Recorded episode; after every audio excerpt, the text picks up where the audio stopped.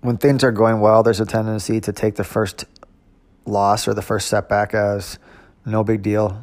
And you rationalize it by saying, well, it's been going really well, this is bound to happen, or things like that. And then in the process, you miss the lesson, the important lesson. And then eventually when things get worse, you start having more problems, but they're maybe a lot smaller financially, but emotionally and psychologically, they feel way bigger because it just, your confidence is down. And somewhere along the line, you lost yourself, lost your confidence, lost your momentum. So that momentum is the most precious thing you can possibly have. The confidence in yourself, the feeling good when you get up in the morning, nothing's more important than that. So when you do things, take big bets or do things that are reckless because you're doing well, you are always putting that precious momentum at risk. So you have to consider that as a major opportunity cost before you make your next move. That's why sometimes counterintuitive stuff like cutting your size or taking less risk when you're doing well might actually be the best move if the market's not conducive. If the market is flying around and you're doing well, or you understand something that's been proven to work, it might be time to really be aggressive.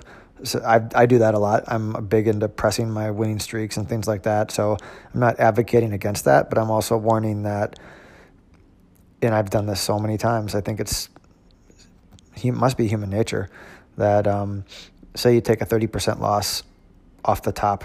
That's a big number, but say you do that when things are going really well. You've been doing great. And then you don't really, you stagnate for, let's say, a few weeks or whatever. Depends on your time frame, a few months.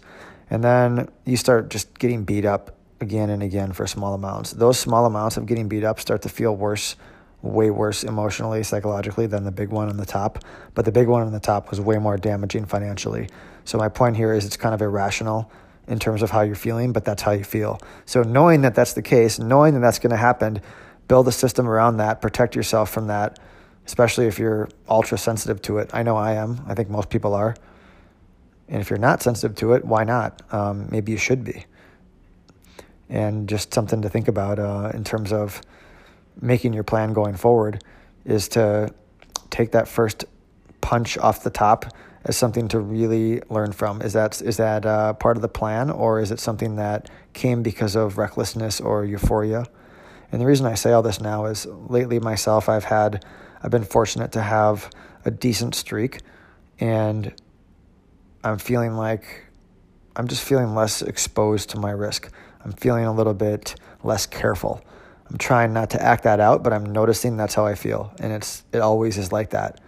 So I'm talking to myself as much as I'm talking to everyone else about how that is, and how the thing I need to protect myself from then is that first big step off the top, and make sure that I can do whatever I can to anticipate that, because it's constantly a game of preserving momentum and surviving. So preserving that momentum, and because if I preserve the momentum long enough and I shake off the euphoria or shake off the feeling of not scared of risk, what happens is I go to that neutral state, or the state that we talk about you feel like after you're on vacation or something, where you don't really care and you don't have to do anything. And if something doesn't pop out of the screen or pop out of the world at you, it doesn't matter. And that's a great place to be. So if I have to just wait it out until I feel like that, hey, that's a good thing.